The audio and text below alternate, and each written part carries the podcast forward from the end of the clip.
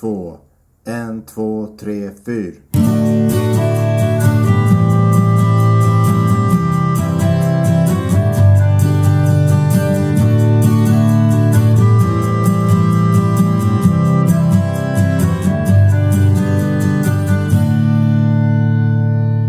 Aquí estamos de nuevo, tú y yo y un invitado. Eh, si no es de nuevo y si para ti es la primera vez, entonces bienvenido a Habitat. Yo me llamo Andreas Ostberg y le has dado play a un podcast con entrevistas a personas creativas. Por favor dime qué piensas del episodio, eh, lo agradezco mucho y para eso puedes usar Twitter donde me encuentras como arroba Andreas Ostberg. Disculpa, ¿cómo llego a Monterrey? Eddie González quería que entrevistara a esta persona y se me hizo una recomendación bastante buena, así que mi invitado el día de hoy es Jonás González. 45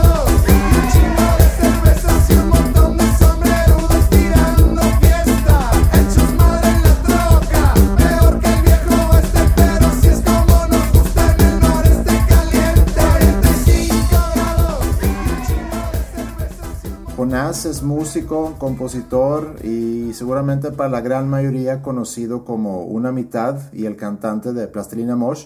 La otra mitad de la banda, Alejandro Rosso, fue mi invitado en el episodio 28 para que también lo cheques. Entonces, Jonás, eh, ¿de dónde viene y hacia dónde va? ¿Cómo encontró su hábitat y qué obstáculos tuvo que vencer para quedarse ahí? De esto y mucho más hablamos en esta entrevista, así que mejor vamos a darle. Episodio 34 de Habitat desde la terraza de un bar en Monterrey, Nuevo León, con Jonás González.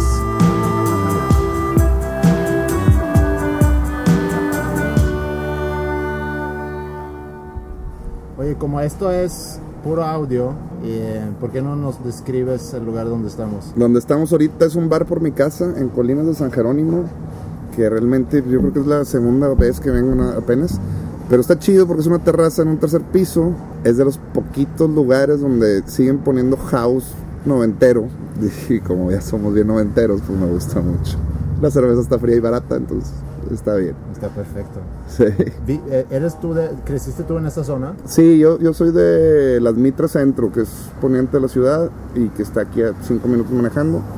Y entonces mis rumbos de co- Mitras, Colinas, Cumbres, Vista Hermosa. Y ahí conocí la primera gente con la que empecé a trabajar. O más bien, digo, nunca lo he considerado como trabajo, pero con la que empecé a, pues, a desarrollar como este gusto musical y ganas de, de hacer música. ¿no? Pero ¿cómo era tu infancia en, esta, en, en estas zonas que acabas de describir?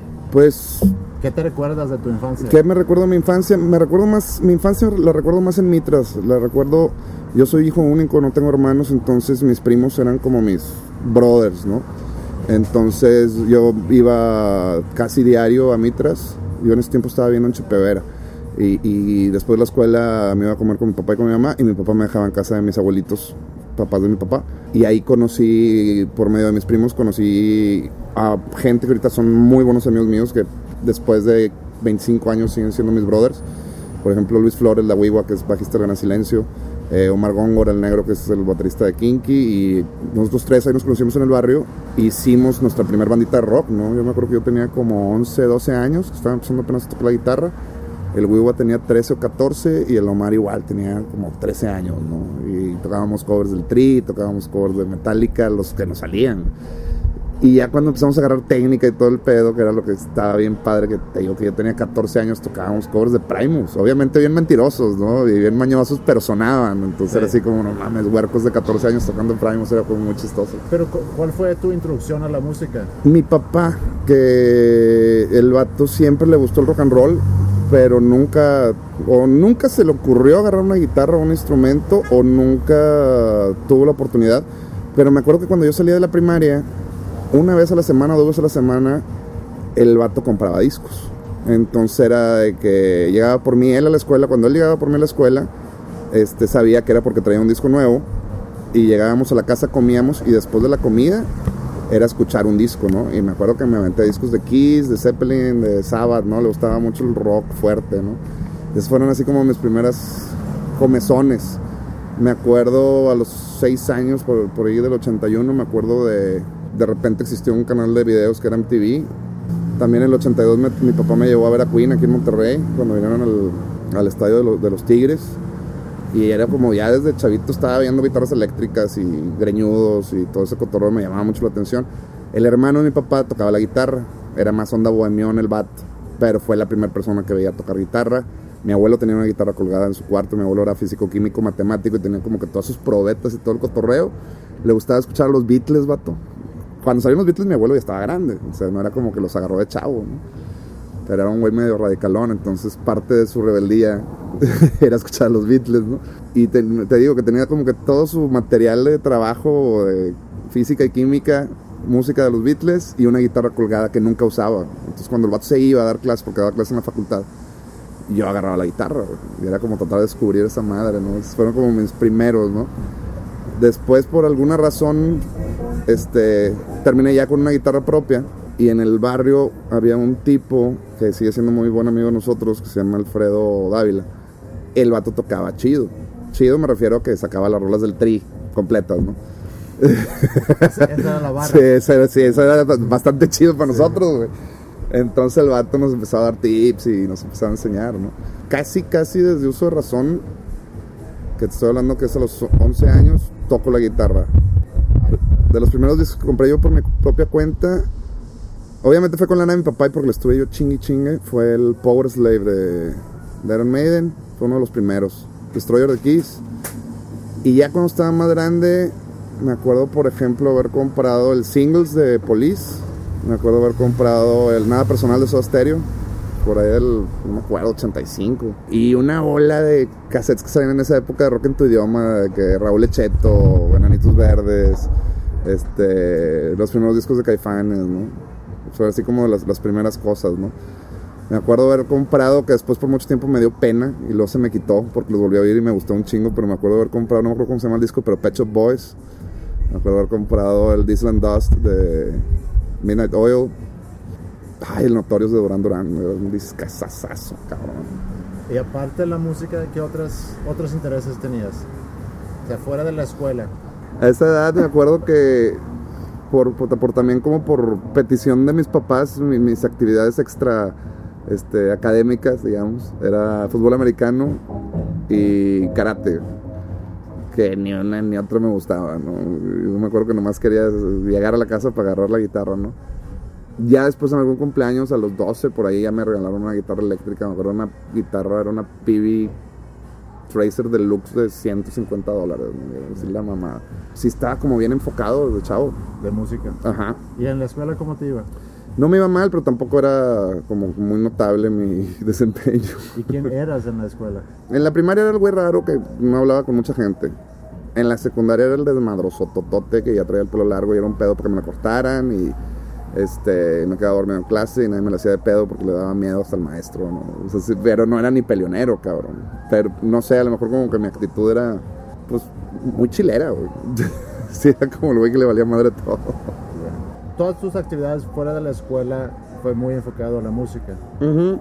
¿Y, fue, cuál, ¿Y cuál fue la primera banda que, que tuviste? ¿Fue con, con Wiwa y con, con... Wiwa y con, y con Omar? Yeah. Este, como que todo lo que era fuera de la escuela era enfocado en la música y enfocado en este grupo de amigos que también fueron las primeras, no, o sea, en ese momento todos, eh, nuestro grupito de amigos, conocimos a este grupito de niñas y fueron nuestras primeras novias.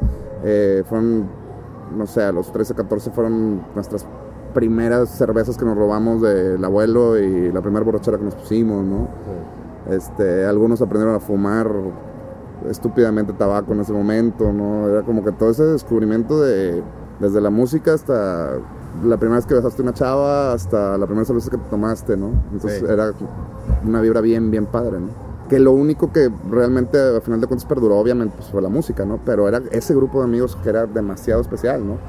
Eh, dos de ellos resultaron ser este, buenos artistas plásticos, los otros músicos, y otros tu- tuvieron una, vi- una vida muy chida, muy decente y, y regular, ¿no? Algunos salió contador, otros salió abogado, otros salió médico, ¿no? Era como nuestro primer crew, nuestro primer gang, ¿no?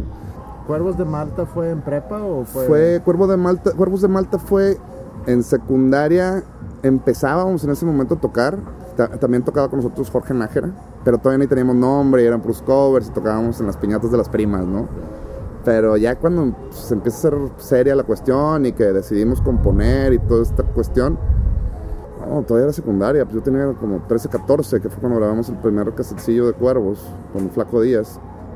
Y este fue final de la secundaria, principios de, de, la preparatoria, cabrón. Y todavía Cuervos duró hasta la facultad, o sea, se fueron chingo de años, fue como desde el 91 hasta el 96. ¿Qué estudiaste tú? Yo estudié comunicaciones, no terminé. ¿Por qué entraste a comunicaciones? Porque yo pensaba, en ese momento la carrera era nueva. Entonces yo pensaba que era una carrera muy simple, que me iba a dar chance de tener las tardes libres para ensayar. ¿Con qué ilusión entraste tú a estudiar carrera? Lo, de la carrera fue también como por quitarme a mis papás de encima, ¿no? Sobre todo a mi mamá, que era la más que la que se preocupaba mucho. Mi papá le daba mucha ilusión que yo tocara la guitarra, ¿no?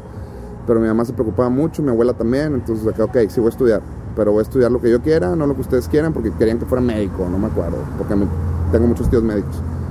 Este, voy a estudiar lo que yo considere que es lo chido para mí, y obviamente escogí esa carrera porque muchos amigos que también estaban involucrados o en la música o cuestiones así, estaban ahí, era una carrera nueva, pensábamos que era fácil. Obviamente, si no te gusta nada es fácil, ¿no?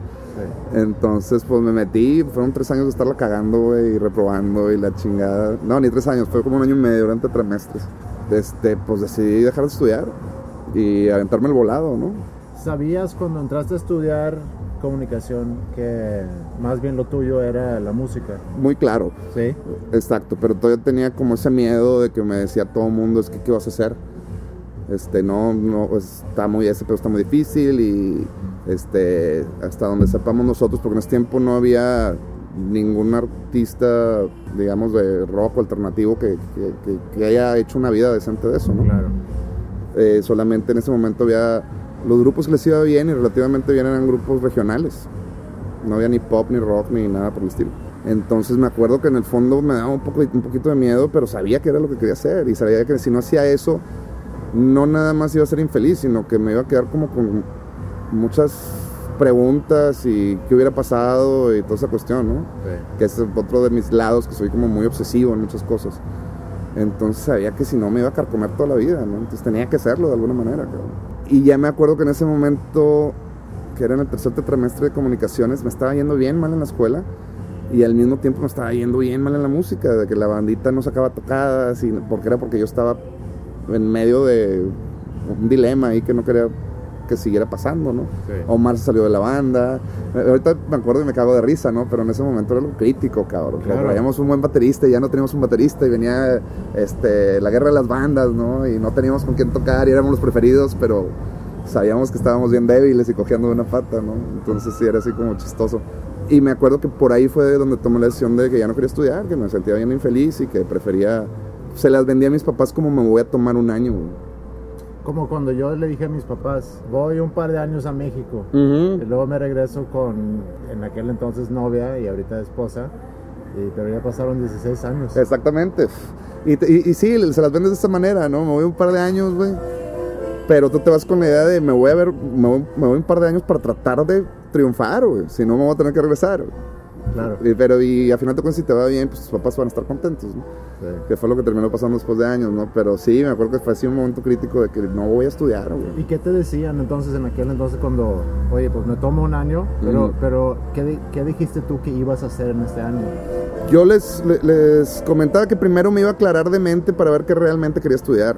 Ok. Me acuerdo que les dije que quería estudiar música también y mi mamá me dijo que ni de pedo, de no. Este, por eso no tuve tampoco una formación musical seria, ¿no? Pero sí me dijeron que no y que mejor sí viera qué quería hacer, ¿no? Y me acuerdo que en esos, años dejé de estudiar, seguí un rato, todo ese año con la banda, nos empezó a ir chido con Cuervos. Tan chido que empezaron los problemas de cuando te va chido, ¿no? Que se empiezan a pelear todos contra todos y uno quiere que las canciones sean más como él dice y el otro no y la chingada. Y entonces mis papás se divorcian, yo tenía como 16, 17 años. Y mi papá se va a vivir a, Oaxaca un rato. Y me dice el vato, oye, güey, pues me voy a ir, güey. Parte de, del momento de, desprenderme de todo esto, para yo hacer otra vida, me gustaría que te vinieras conmigo a Oaxaca un rato. Entonces me fui como medio año con él, ¿no? Que también fue un reventón para mí allá y también fue como ¿Oaxaca, Oaxaca? O... No, nos fuimos a Pochutla, pero pues yo me la pasaba en Cipolite, güey. Entonces fue también un cotorreo, imagínate, 17 años en Cipolite durante 6 meses, ¿no? Fue un cotorreote, pero cabrón, y ideas nuevas, y me acuerdo que en ese tiempo me gustaba mucho escuchar como este, este nuevo sonido latinoamericano, ¿no? que ni eran latinoamericanos, pero se la pasaban aquí en Mano Negra, por ejemplo, Casaba sí, todo ese cotorreo. Y ahí era donde ya empezaron también las ideas de composición de mezclar estilos, mezclar idiomas, mezclar todo, ¿no? Sin importar si, si, si a final de cuentas se podía realizar tu idea, por más torcida que fuera, era válido, ¿no?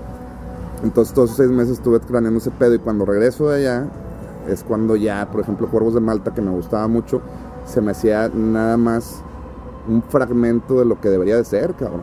O sea, era nada más una banda de rock y pues, el rock ya era demasiado chiquito para las ideas que, se podían generar, ¿no? Sí. Y fue donde empezó como la época de Plastilina Mosh, ¿no? Que, estuvo padre, como los 17, 18 años. Cuando tú empezaste a componer, ¿tú sentiste luego, luego que, oye, pues esto me sale más o menos fácil? No, no, no sentía, te voy a decir por qué sentía que sí me salía fácil, pero pues sentía que yo no era el adecuado, por ejemplo, para cantar. Nunca supe cantar, creo que hasta la fecha puedo más o menos dominar mis, mi interpretación conforme a mis ideas. Pero no creo que sea un buen vocalista, inclusive no creo que sea un buen guitarrista. Pero creo que soy el más adecuado hasta ahorita para interpretar las ideas que se me ocurren personalmente. Pero si era de que chinga de madre, sí, escribí la letra, sí, hice la música, pero yo no debo de cantar, alguien más debe cantar, ¿no? Al final de cuentas salió Jorge Nájera del grupo de Cuervos y era de que todo tienes que cantar tú porque no hemos encontrado a nadie en tres meses, güey. Y ya viene la siguiente tocada, ¿no? Entonces sí se me... Creo que siempre fui muy sinvergüenza, entonces no me daba pena arriesgarme a que mis compañeros me dijeran, eh, güey, está ojete la rola, güey. No, me importaba. Tenía ideas claras, muy claras, y era de que me voy a escribir, güey. ¿Pero era mucha seguridad o que te valía madre? Yo creo que era seguridad y que me valía madre. Creo, porque de repente me, me dice mucha gente, güey, no mames, güey, eres muy bueno componiendo. Le digo, no, güey, lo que tengo diferencia de la más gente es que a mí no me da pena, güey. Creo que todo el mundo debe tener ideas increíbles, pero mucha gente le da el prejuicio de chingada madre que van a decir y que cualquier mamada, ¿no? Sí. Creo que a mí no me pasa ese pedo y esa ha sido como mi ventaja, ¿no? Que, que sí, soy sinvergüenza. Sí, porque me ha pasado en entrevistas con otros compositores hablando sobre el proceso en una banda. Y llega algún momento en la preproducción de un disco donde viene cada quien con sus ideas, ¿no? Y aportar. Y que para muchos es un momento de mucho, de mucha angustia, de mucho miedo, porque qué van a pensar los demás. Exactamente, y les gustará o no les gustará, porque también uno es como bien aprensivo con, con estas ideas, ¿no? Sí. Este, y si a lo mejor llega alguien que tú le tienes mucho cariño porque es tu compañero de trabajo desde hace muchos años y te dice, no mames, güey, está ojete. A mucha gente se le parte el corazón. A, a mí me vale madre. Completamente, ¿no? Y a veces cuando, porque sí me lo han dicho un montón de veces. Y yo en vez de... ¿Nunca te ha causado un conflicto con alguien eso? No, para nada. Me han dicho mil veces que mi música está ojete, me han dicho mil veces que... No, que tú le hayas dicho a alguien, oye, este no, no va. Este, sí, creo que mucha gente se ofendió. Pero, vato, a final de cuentas también creo que hay reglas muy claras. Una de ellas es que la música es arte abstracto, güey. Nadie puede decir si es bueno o malo. Pero alguien puede decir en dónde funciona y en dónde no. O me gusta o no me gusta. Exactamente. Y sabes que está chida tu idea, no la entiendo, güey. Y en esta banda donde yo tengo el 50% de la responsabilidad y el 50% de la decisión, pues no quiero que esté. Así me lo creo muchas veces y así yo también lo dije muchas veces. Y no es personal. Es esa rola de 20 que traes, no, güey.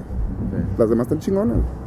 O es más, güey, me acuerdo con Rosso muchas veces, hay rolas en todos los discos de Pastrina Mosh, que llegaba Rosso con rolas y que a mí no me prendían ni me gustaban. Pero sabía que a él le causaban una onda chida.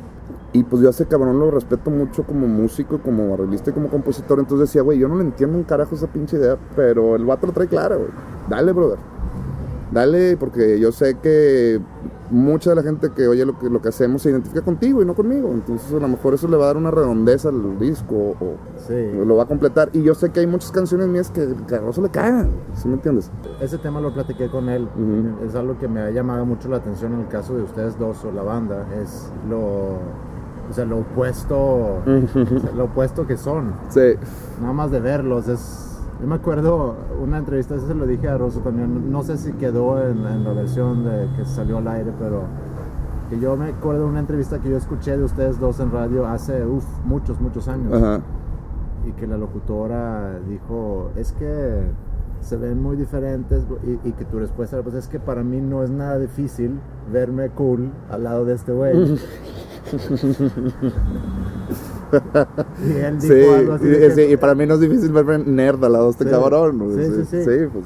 Que es parte del, del, del encanto de la banda, seguramente visualmente en un escenario, pero hablando musicalmente porque su formación es clásica, es mucho más eh, un enfoque estudiado porque acabas de decir que realmente nunca le entraste a, la teoría. Nunca, sé, por ejemplo, yo no sé leer ni escribir música, ¿no? Y aquel vato estuvo siempre en eso, ¿no? Entonces yo creo que también eso fue un complemento bastante chido en esta banda de, por ejemplo, yo que venía de bandas de punk rock y de metal y thrash metal y la chingada. Y oyendo cosas como Mano Negra, por otro lado, ¿no? Fuera del, del punk y del metal. Y oyendo Beastie Boys. Nada más como despertando ideas que eran no ortodoxas. Sí. Compartiendo todo eso con un tipo que era completamente ortodoxo y que, por ejemplo, lo que yo no entendía él me lo podía explicar. Y lo que él no tenía las tripas para hacer, yo lo tenía. Entonces era una bomba, cabrón. La gran clave que yo tuve con él es que desde el principio los dos fuimos también sinvergüenzas. Era de que vato, hagamos lo que hagamos, güey, ya lo intentamos. Yo lo intenté con cuervos, tú lo intentaste con acarmienses, güey. A nadie le gusta, güey. A nadie le gusta. No va a llegar una disquera a decirnos que somos unos chingones y que nos van a hacer discos. Pues mínimo, si no nos va a ir bien en este pedo, mínimo hay que intentar hacerlo por gusto y sacar como ese problemón que traemos en la cabeza de crear ideas que si no las hacemos nos van a estar ahí lastimando la cabeza, ¿no? Sí. Entonces fue como realmente un taller de desahogo, cabrón. Él me dio a entender, o así lo interpreté yo cuando mm. lo escuché hablar sobre ese proyecto, que para él era una onda muy desmadrosa, una fiesta, una, pues un show, pero que a lo mejor musicalmente, desde su punto de vista, yo sentí que él lo tomaba un poco a la ligera, a lo mejor no como el proyecto musical de su vida, pero como una buena fiesta, un buen desmadre. Claro, cabrón. ¿Tú sientes que tú lo tomaste más en serio que él o...? no, yo, y, fíjate que es bien raro, yo te voy a decir cuál es mi postura con Plastilina Mosh. Yo siento que los dos, sin que creamos un ente que no es una persona, y que los dos le teníamos que hacer reverencia a eso. O sea, yo no me siento parte de Plastilina Mocho, yo sé que él tampoco. O sea, se creó este ente con estos dos personajes, con estas dos cuestiones, ¿no? Pero a final de cuentas era trabajar para él, o sea, para, para el grupo, para el nombre. Y, y, lo único que merecía era que nosotros fuéramos honestos, ¿no? Entonces, si a lo mejor no teníamos que ser tan serios, güey porque así lo meritaba, pues, güey, que nos valga madre, vamos a ser un cagadero, ¿no? Y era, otra vez, volvemos a la sinvergüenzada, pues no sé, rolas, por ejemplo, que ahorita se me hace hasta estúpido el nombre, pero en ese momento me acuerdo que mucha gente, no mames, tienes una rola que se llama Nalguita, ¿no? Sí. Así por el estilo, ¿no? Y creo que en momentos sí fue para mí algo muy serio y en momentos sí fue algo muy nefasto y en otros momentos fue algo muy informal. Entonces, creo que tuvo de todo un poquito, ¿no? Y se me hace un proyecto chido. Lo, más chido que se me hace el proyecto es que fue digno en todo momento. A lo mejor nunca fue tan serio ni tan musical, a lo mejor a veces se pasó de serio de musical, pero siempre fue digno, ¿no? Y nunca estuvo como prostituido. No, y fue, digo, a final de cuentas, un, pues de las bandas grandes que salieron aquí y que, y que llevó a muchas bandas consigo. Sí, pues creo que sin querer estuvimos ahí junto con, no sé, Machete, con Jumbo, con El Gran Silencio, abriendo puertas que nadie había abierto antes, ¿no? Entonces, mínimo mucha gente se dio cuenta de que sí se podía hacer, ¿no? Que no fuéramos bandas, este eh, ejemplo, pero pues sí fuimos bandas dignas y, mucha gente se dio cuenta que se podía hacer una vida decente de esto, ¿no? Y no por dinero, sino pues, estoy seguro que hay mucha gente que, tiene ganas de decir o de hacer cosas este, para expresarse o para sacarse inquietudes y que en algún otro momento pues, nadie se atrevía, ¿no? Por lo mismo de que, pues, ¿para qué, güey? Y nada más me va a frustrar más y va a estar ojete, ¿no? Oye, regresando a tu año sabático, que a final de cuentas fue mucho más que un año. Sí. Una vida entera. Te fuiste a Oaxaca seis meses, te regresas a, Monterrey y, en algún momento ahí decides pues no regresar a estudiar o, dedicarte ya full a la música. ¿Qué fue lo que pasó ahí? Lo que pasó ahí y que de hecho si no hubiera pasado eso no me hubiera regresado. Antes de, de irme, me acuerdo que invité a Rosso a Cuervos de Malta. Hicimos como tres tocadas con él, sampleos y teclados y la chingada. Y era algo que estaba empezando a sonar padre. pero el baterista que teníamos en ese momento, que ya no era Omar, no le cabía en la cabeza cómo él, que era un gran baterista y sigue siendo un gran baterista, no voy a decir el nombre, pero no le cabía en la cabeza cómo él iba a tocar con una máquina, con un sampleo, con un loop, con un, una programación, ¿no? Era como que, ¿para qué, güey? O sea, yo toco bien cabrón. Y yo me acuerdo que le explicaba, vato, pero es onda de sonido, güey, no es onda de, de ejecución, güey. No, pero no, y hubo un debate bien cabrón, fue cuando me fastidié, cuando me fui también a Oaxaca por eso. Y yo quedé ahí en, con Rosso de que, güey, pues cuando regrese, güey, nos juntamos tú y yo a ver qué sale, ¿no? Está bien. Me voy a Oaxaca, en una fiestota me da hepatitis, güey, no tuve que regresar la chingada. Entonces ya cuando llego acá me acuerdo que fueron como, no sé, 50 días en cama, güey. En, en, una fiesta me dio hepatitis. Sí, en una fiestota porque nos la pasábamos tomando un chingo mezcal y era onda de que, pues andábamos de punks. O sea, ya llegué allá, hice amigos y la chingada. Andábamos de punks y, y era de que al otro día te despertabas y salió un lanchero con unos ostiones y un pescado que según él acababa de pescar y eran 20 pesos por la bolsa de ostiones y órale y nos los tragábamos. ¿no? Entonces me dio una infección en el hígado. Entonces me tuve que regresar y en ese, en ese proceso de convalecer, de convalecencia, ¿no? Fue donde vuelvo a hablar con Alejandro. ¿Qué pedo? Y el vato, pues, güey, ¿qué onda, güey? Pues que nomás me lo y le damos, sí, güey, yo, yo, estoy puesto la chingada, ¿no? Y ahí fue donde empezamos a hacer cosas. Y en bien poquito tiempo, cuando, cuando fuimos realmente desinteresados en el music business y fuimos más interesados en, en la cuestión artística o, drenar ideas, fue cuando empezó todo a funcionar estúpidamente rápido. Teníamos cuatro rolas y ya nos habían invitado a tocar, apenas con cuatro rolas. Este, me acuerdo que Mopri siempre había querido ser manager y de que, güey, déjame ser manager. Pues va, güey. No teníamos ni seis meses de estar haciendo rolas y esos demos Mopri ya los habían movido, ya habían llegado en ese momento, a Culebra Records, ya habían llegado a EMI, ya habían llegado a Universal y había así como, hey, los queremos ver tocar, propuestas y la chingada, ¿no? Y yo creo que eso también fue lo que nos dio como valentía a Rosso y a mí de decir, pues vato, cuando menos nos la creímos y cuando menos pretendimos ser rockstars es cuando más nos está funcionando este pedo, güey. Sigamos igual, nos estamos pasando por madre, güey, muere. Vamos a rolas ese chingón, ¿no? Y sí fue, yo creo que lo más grato que a mí en lo personal me dio Plastilina fue eso, como que si ya tenía confianza en mí, a lo mejor por Cuervos de Malta o por mis compañeros de que me decían, eh, tan chidas las rolas, tan ocurrentes. Plastilina Mosh como que lo confirmó bien cabrón, ¿no? Sí. Entonces era de que vato, sí, fue, fue como una confirmación de decir, sí, güey, para llegar a un triunfo a lo mejor lo tienes que cagar 10 veces, pero si le sigues intentando va a salir.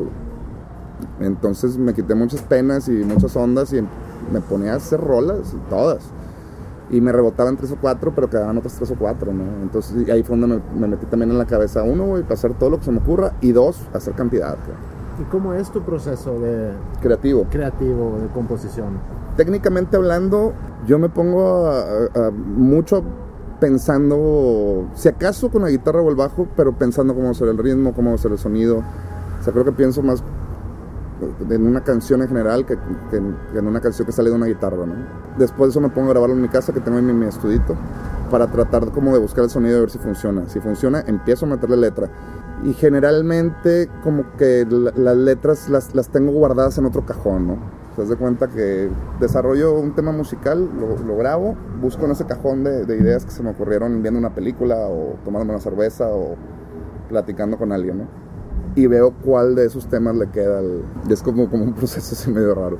De hecho, hace poquito, estoy hablando que ni siquiera hace un mes, me invitó Nicho a, a, a hacer una canción con él, que base en alguna borrachera habíamos platicado que lo íbamos a hacer, ¿no? Cómo funcionaba un trovador con, conmigo, ¿no? Sí. Y lo hicimos hace, no sé, dos, tres semanas.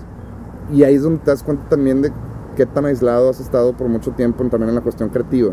Que, por ejemplo, yo, en los proyectos en los que yo trabajo, de la manera en que yo trabajo, obviamente es lo más normal del mundo. Pero me di cuenta con Nicho y con la persona que, es, que estaba haciendo la producción, que es Neto Gracia, de que sí trabajo bien diferente generalmente, ¿no? De llego, escucho la rola, le doy una vuelta a mi cajón de ideas vocales, ¿no? De, qué tema debe ser y la chingada. Y, este, y me, dice, me dice este güey, le doy dos, tres veces a la rola y me dice este güey, pues qué onda, güey, vámonos al, tiene un barcito en su casa, vamos al barcito, a, o sea, que cranees y a que escribas algo. Le digo, no, güey, prenda el micrófono, vamos a grabar, güey. Ah, chinga, ¿cómo? Total hicimos, eran, no sé, dos párrafos, ¿no? Entonces hicimos en 20 minutos. Y porque yo en mi casa, nada, mucha pinche, güey, a escribir las, las, darle una mentalizada y luego escribir. Entonces yo ya tengo el tema en la cabeza y empiezo a ver cómo cuadra, ¿no? Pero cantándola. O haciendo ya la métrica, pero cantándola. Okay. Evitándome el pedazo de la pluma y el papel, ¿no? Y ya lo estoy viendo en el Pro Tools, no me gustó, lo doy para atrás, trato de recomodar las palabras en, en la cabeza y lo vuelvo a grabar. ¿no? O sea, no escribes. No escribo. Vi un, no sé si era un documental, pero con eh, Rick Rubin hablando sobre Jay-Z y que lo estaba grabando. Dice, este güey entra al estudio, no lleva ninguna hoja ni nada, Exacto. tira, creo- tira sus rimas. exacto, creo que yo lo hago más o menos igual, ¿no? Este, evito como la cuestión esa de la grabada también como para que salga, según yo, que salga como más natural, no tan pensado, que, que- que tenga como un poquito más de fluidez, ¿no? Este, y por otro lado, porque si me da hueva ponerme a sentarme a darle una repasada en libreta una letra y a ver si quedó bien y le pones tres play y la vuelves a cantar todo tu cabeza, no, no quedó bien. Ah, chingue su madre, pues haciéndolo y borrando. Y siempre solo. Sí, generalmente siempre solo. Rara vez agarro la idea de alguien más y la meto en mi computadora y la destruyo para hacer otras cosas. Yo creo que la única persona que ha hecho eso en los últimos 20 años es con Rosso, nada más. Vaya, si no es mi idea, no me, no me, no me obsesiono con ella. Ya.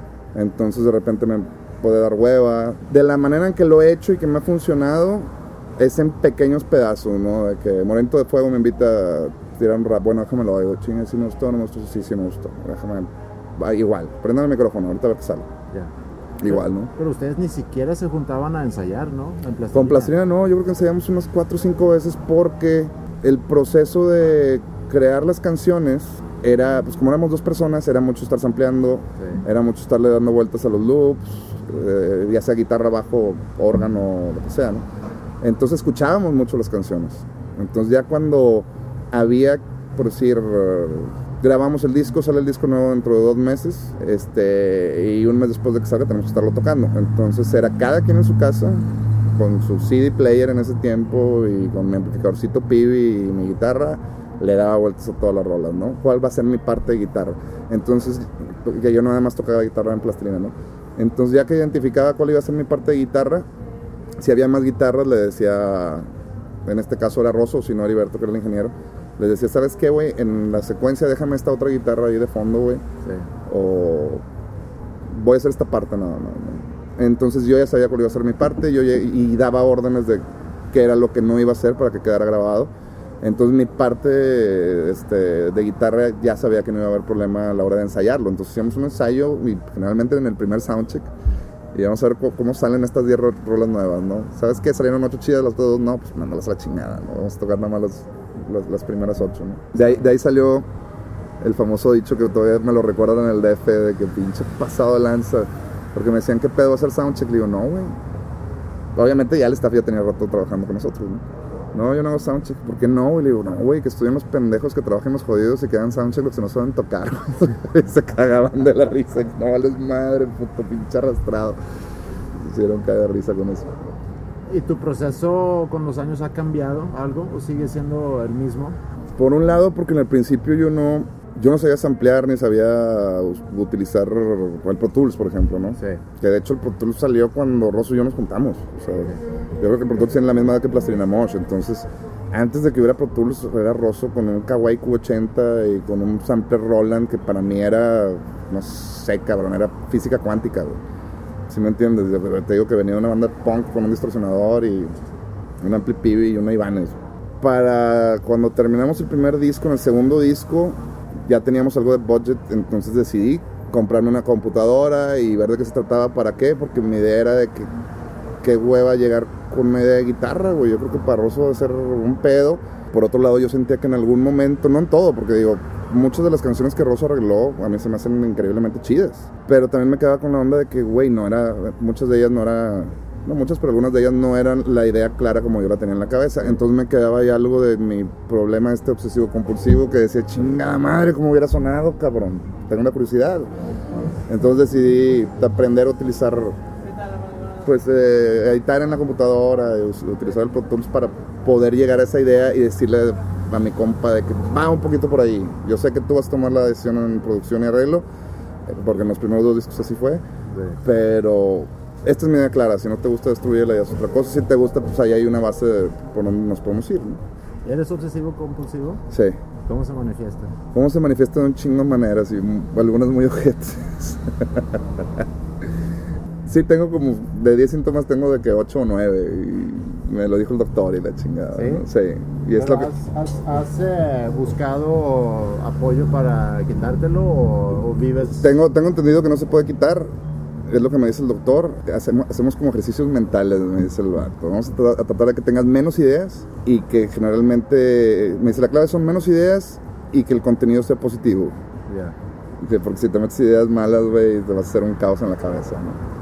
Sí, no, ahí te jode. Sí, mucho. cabrón. De que tu mente agarra un camino y, Y sabes se va. que, mira, no te vayas a la derecha cuando Sí. llegas ahí y caes, ¿no? Y, y para salirte de ahí es un Se pedo. está grueso, ¿no? Y, y un montón de cosas, ¿no? Desde ideas de chingada madre, no quiero hacerle daño a la gente, hasta ideas de, eh, estúpidas de bichos y déjame me lavo las manos un chingo de veces. Y no puedo, por ejemplo, calentar dos tipos de comidas diferentes, no los puedo calentar al mismo tiempo, tiene que ser separado todo, cabrón, Sí. porque cada una necesita su tiempo de, de, digamos, de cocción, ¿no? Soy acumulador grueso también. Ese de juntar cosas. Chingo.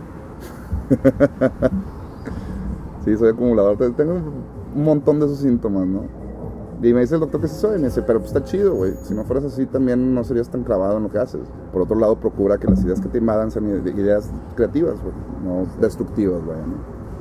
¿En qué momento sentiste, hablando de, de regreso de la carrera y, y que muchas veces, y híjole, casi que todos con los que he platicado, dicen que estudiaron la carrera porque fue un requisito de, De la su- familia. de la familia, de sus papás. Entonces, pues tú no terminaste, pero ¿en qué momento sentiste tú que tus papás dijeron, no, pues está, está padre lo que estás armando, o ya más bien, ya, ya armaste algo por tu propia cuenta que a lo mejor no es lo que nosotros esperábamos o lo que queríamos? Pero ya lo hiciste, ¿no? Pero ya Pero ya, está hecho.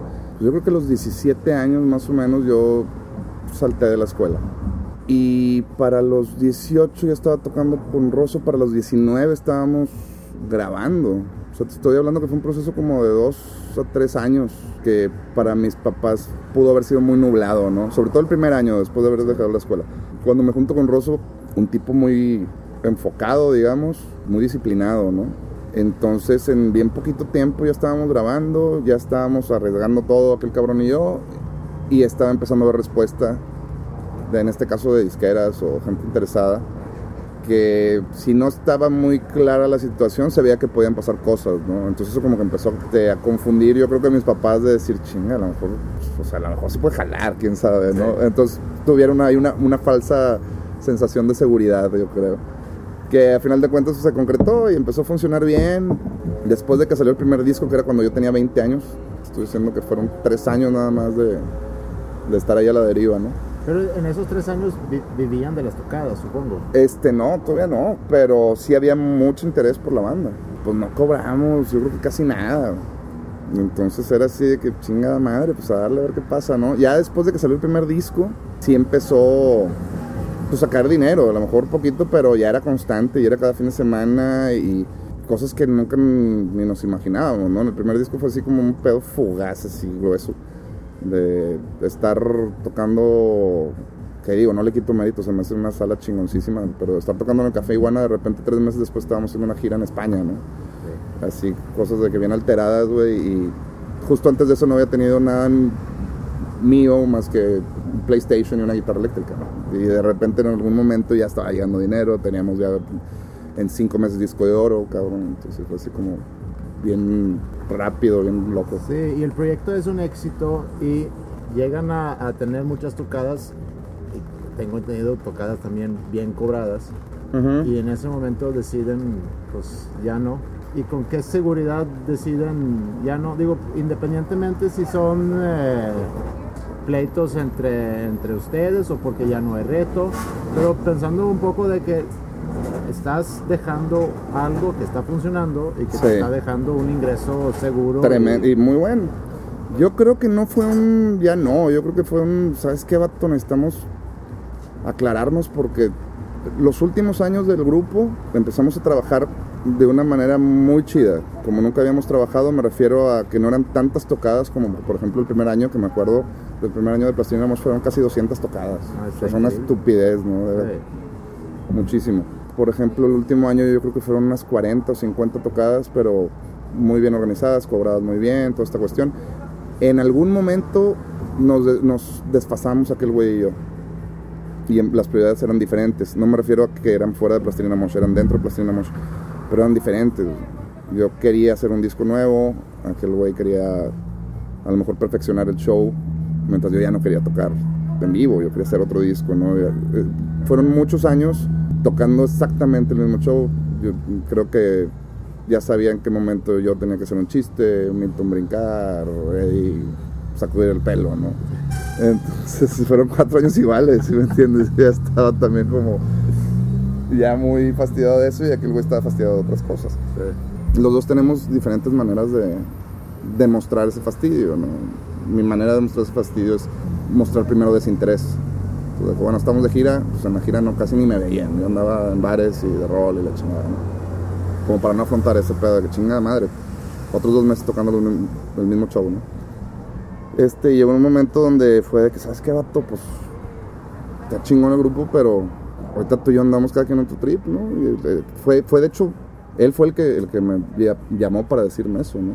Y le digo, pues sí, la neta sí, estamos cada quien con la cabeza en otro lado. Le digo, aunque dentro de lo mismo, pero, pero muy diferente.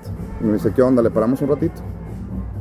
Yo traía también otras ideas y quería hacer otro proyecto, otro grupo y la chingada. Le digo, pues vamos a tomarnos un tiempo, güey. Vamos a ponernos un año y medio, dos años. Y en dos años nos volvemos a juntar. Y si nos creemos mentalmente hábiles para progresar, lo hacemos. Y si no, pues nos damos otros dos años, digo, porque tampoco es justo de que ah, vamos a desintegrar la banda por nada, si me entiendes? Era, era como, güey, vamos a descansar nada más y a cargar pilas y, y a ver qué pasa, porque pues digo, a final de cuentas, pues también aquel güey de tantos años juntos es como mi hermano, ¿no? Y, lo estimo mucho, yo sé que es viceversa, aunque a veces me fastidia y yo lo fastidio a él, pero sé que hay como un cariño muy cabrón. Y nunca nos peleamos, Eso era lo que mucha gente que me preguntaba no entendía, ¿por qué, güey? Se pelearon, le digo, no, güey. Entonces le digo, no, pues simplemente cada quien trae otras ideas. Sí. Y sé que está bien trillado y es bien estúpido decir, pero fueron diferencias creativas, ¿no? Esa es la pendejada que dice todo el mundo, pero es cierto, güey te interrumpí cuando, cuando dijiste lo de, obsesivo compulsivo, porque estamos hablando de, cómo ha cambiado tu proceso creativo desde que le entraste a Pro Tools y compraste una computadora. y ¿Sientes que la, regresando a la parte creativa, ¿sientes que la, tu creatividad ha cambiado? ¿En, eh, base a la tecnología? No, en base a, hayas, conforme hayas avanzado en edad. Yo, yo creo que sí, yo creo que para empezar no tengo tanto miedo, o más bien ya no tengo miedo de hacer estupideces, ¿no? Y con cuestión de la tecnología, claro que, ha cambiado un chingo porque ya cuando llego a un estudio no llego con, con, dudas de cómo va a sonar. Sé cómo debe sonar y sé dónde debo buscar y qué recursos, a qué recursos recurrir, ¿no? Entonces, también ya no, ya no compones en, cuestión nada más de armonía melodía, ya compones en cuestión de sonido, compones en cuestión de, básicamente de, sonido, ¿no? De que debe sonar de esta manera, debe ser un sampleo, debe ser en vivo, debe ser grabado de esta manera, ¿no? Sí. Entonces hay rolas tan chingonas como, por decir, What You Want de Beastie Boys, ¿no? Que si lo piensas armónica y melódicamente es una estupidez la rola pero ya que la escuchas es una maravilla, ¿no? Y te das cuenta que no iba por el lado de, soy un buen guitarrista o, canto con madre. Era, era por el lado de pues, un buen sonido, cabrón. Sí. Suena bien rico, cabrón. Cuando estaban en, en 200 tocadas al año, pues ya todo circula alrededor de, de estar viajando y tocando porque los días que no tocas pues estás viajando. En los últimos años ya tocaban menos, 40 toquines, a lo mejor son 120 días al año que estás haciendo eso. Cuando no estás arriba en el escenario o en el estudio, ¿cómo es tu, tu día a día? Ahorita cambió en los últimos meses, pero en los últimos 5 años mi día normal era despertarme a las entre 11 y 1 de la, de, de la tarde, ¿no? Comer, me ponía a darle la guitarra, ideas que tenía ahí pendientes. Y luego en la tarde, y así fue durante varios años, artes marciales fue así como lo que me, empezó a gustar un chingo. Como, le daba, te digo, de chavito karate y luego en los 20 en algún momento estuve haciendo Muay Thai poquito. Pero a los 32 años fue donde me, como me clavé otra vez y todas las tardes, de lunes a viernes, era irme a entrenar, tirar patadas, regresar y jugar un rato Xbox, 2, 3 de la mañana y me dormía. Así era. Entonces era despertar, comer, guitarra, patadas, Xbox y dormir. es como el día normal, ¿no? estabas tú en un que era una onda de entrenamiento seguridad o... Sí, pues un arte marcial es un sistema de combate que lo desarrollaron los israelitas, se llama Krav Maga. Ah, sí. Exacto. Ahí pues estuve cinco años, cabrón, hasta ahorita. Ya me, había lesionado también, hace que fue, en el 2000... En 2010 me lesioné la rodilla izquierda, el menisco, y ahora a principios de este año me, exactamente lo mismo, pero en la rodilla derecha. Y todo, tres dedos quebrados. Una vez me, jodieron un ojo, con, entrenamos de repente con cuchillos de dummies, con dummies de plástico. Pero estas goggles y ese día yo de necio no traía, me dieron un piquete de ojo y me han aflojado dientes, chingazos ahí, ¿no? Pero está bastante padre, cabrón. es como que el requisito de un cabrón de treinta y tantos años de hacer ejercicio, pero divertido. Entonces lo vi por esos dos lados y me, me gustó mucho la disciplina esa, ¿no? ¿Y en tu día a día qué tanto le dedicas a tener control sobre tus proyectos? Hablando administrativamente, de que control, tú, por ejemplo, sabes de cuánta lana entra, a quién hay que pagarle. Yo lo, se lo dedico los lunes y los martes más o menos, toda esa cuestión como de oficina, ¿no? El, trabajo sucio. Este, hay alguien que, trabaja ahí conmigo que me ayuda también a controlarlo porque yo no soy muy, me desespero muy fácil con ese pedo, ¿no? Este, en, cuestión de oficina, tomo decisiones lunes, martes, esta otra persona le da seguimiento toda la semana.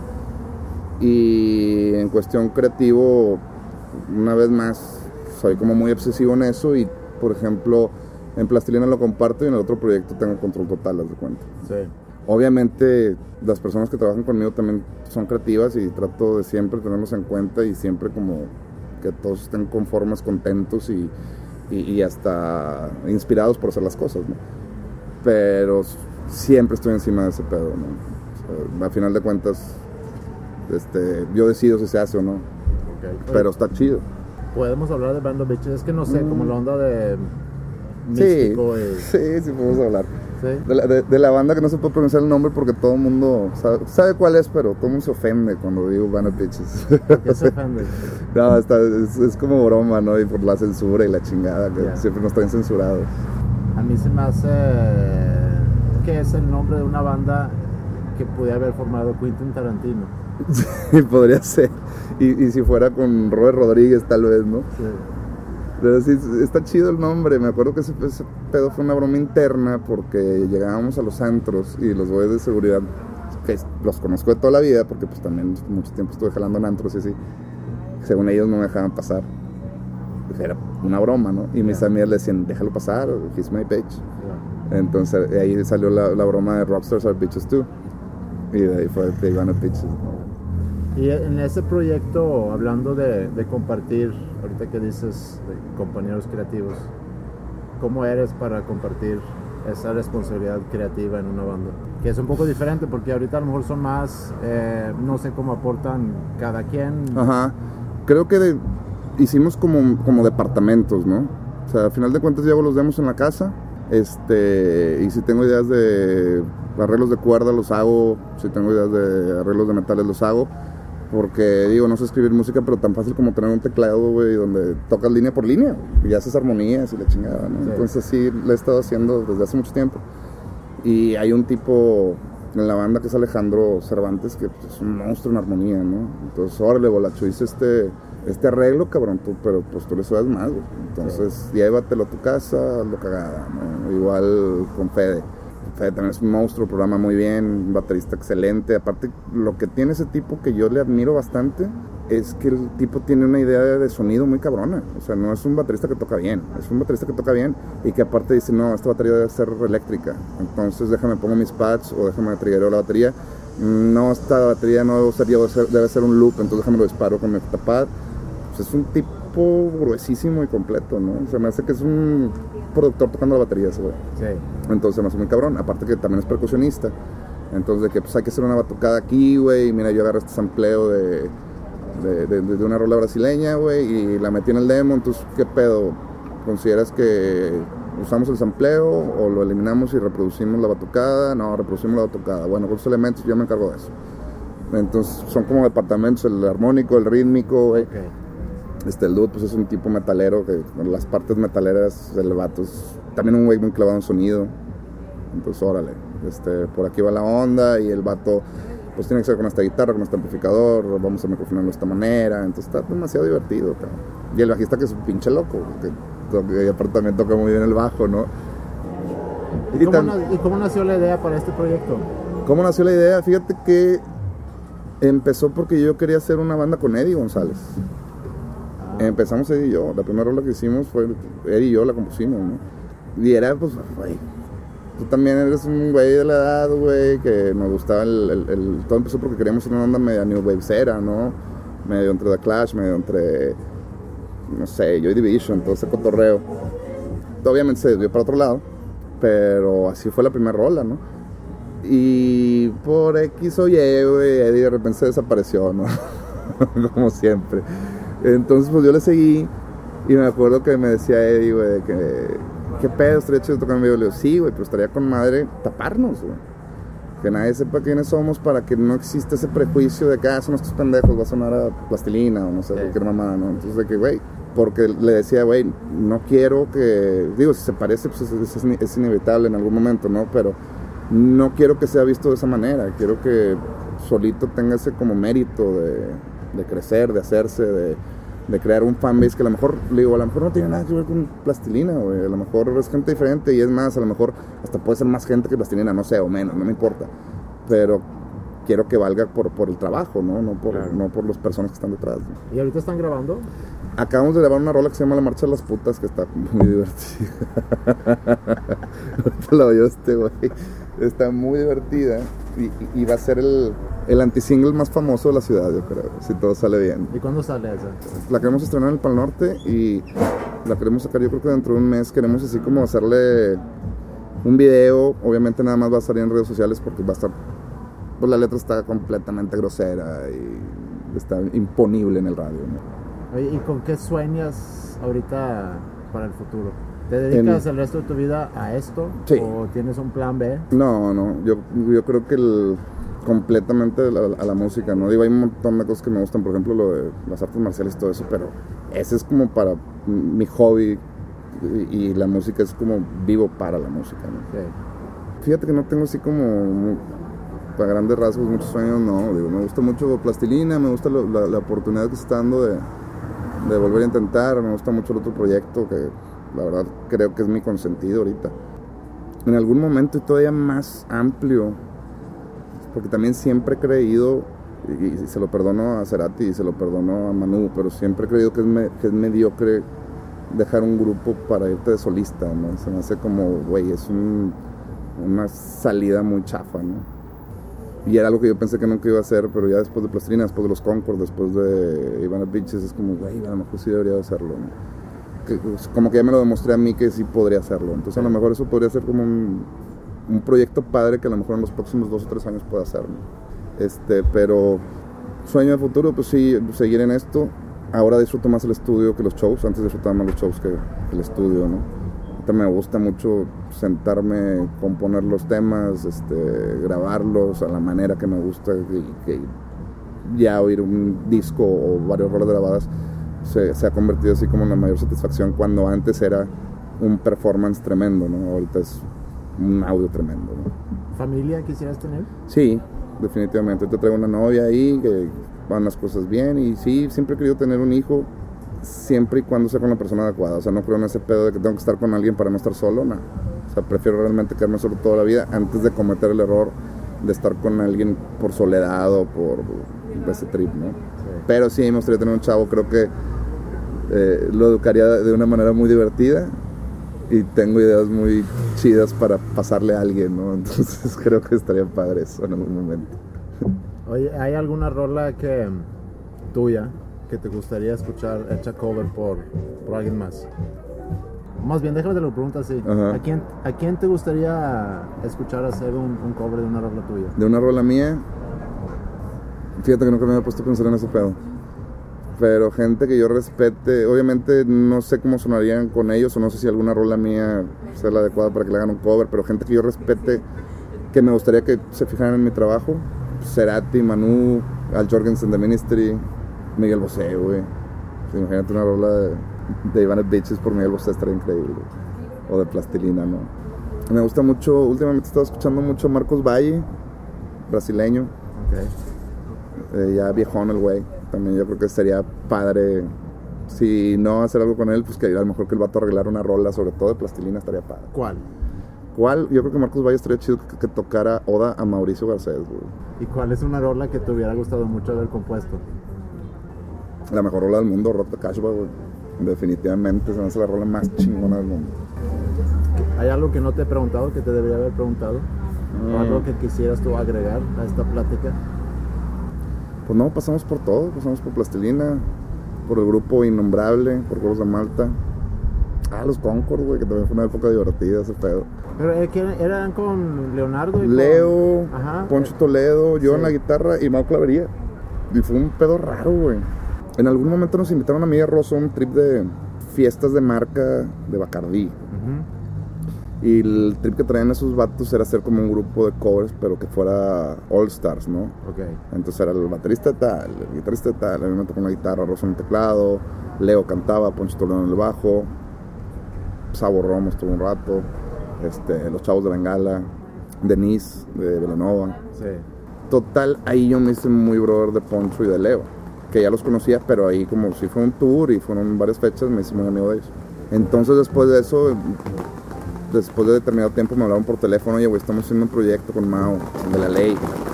Este, ahora sí vale Mao. Pues hicimos una pausa porque empezó a caer mucho la lluvia. Sí, se vino bastante duro, pero... Estamos hablando de los Concord. Ah, sí, que te decía cómo, cómo surgió el proyecto, ¿no? Y de ese, como fiesta, a estos tipos se les ocurrió y eh, me llamó Poncho. Me acuerdo que me echó un telefonazo de que hoy estamos en este proyecto en la madre y estamos buscando un guitarrista y creemos que el chido eres tú, ¿no? Y déjate caer. Y ahí empezó como una racha de estar yendo y viniendo cada rato el DF. Y pues también trabajando con esos tipos que en algún momento siempre yo fui fan de ellos, ¿no? Si no era de la ley, era de la Lupita, de Fobia, ¿no? Pero me acuerdo que les decía, oye, güey, pero Mauricio Clavería, el, de, la, el de la ley. Y sí, güey. Pero no es bien mamón ese güey. Me dice, pendejo, parece mamón en las entrevistas, pero es bien chistoso y bien a toda madre. No, pues ok. Vato, el primer ensayo con el vato, güey, yo ya lo adoraba, ¿no? Era el tipo más cómico, güey, más chistoso, cabrón, bien simpático y platicando un montón de anécdotas, pues era el mayor de todos. Pues no sé, fue, una etapa bonita que no duró mucho, fue como un año y medio, pero de, pues, sobre todo eso, ¿no? Estar trabajando con gente que yo admiraba desde chavo y viendo cómo trabajaban y también chido de que apreciaban lo que yo hacía, ¿no? Y ahí fue donde también me di cuenta de que esa onda, de, así aprendí con, con, con Rosso, ¿no? De, ahora traemos una idea en caliente, como te decía, ¿no? Sin escribir la letra, sin, sin darle muchas vueltas a la guitarra, bajo presión muchas veces también, ¿no? Entonces eso les, les causaba así como una onda de que neta, sí trabajas así, güey. Qué raro, güey. Y luego no te arrepientes, me decían, ya cuando está todo grabado, le digo, no, lo estoy grabando ya me hago la idea de que se va a quedar y ya después no me lo cuestiono, ¿no? Pero sí fue chido, ¿no? Y bueno, ya llegó un momento donde Leo le salió chamba por otro lado, salió disco nuevo Plastilina Mosh, Poncho se clavó en el estudio y también fue otro de esos proyectos que no hubo una separación formal, pero que de repente de un día para otro ya todo el mundo tenía otras cosas que hacer y ya cambiaban las prioridades y todo eso, ¿no? Pero hasta ahorita una relación bien chida con ellos de, amistad, ¿no? Ya, sí, sí fue como de los más divertidos. Y aparte me gira con esos cabrones es muy chido, ¿no? eran the real rock stars, ¿no? Es todo con madre. Eh, ya vamos, vamos terminando y para terminar, ¿con qué ronda tuya quisieras que terminamos esta entrevista? Pues yo creo que las, las rolas que básicamente mucha gente no escuchaba, ¿no? Hay una bien rara que salió en una película de Plastilina Amor, en una película que se llamaba Todo el Poder y la canción se llamaba Purrum Pum Pum. Está bien buena esa rola. pero eso estaría chido terminar con eso. vamos con esa rola y ponemos muchas gracias por tu tiempo. un placer. Sí.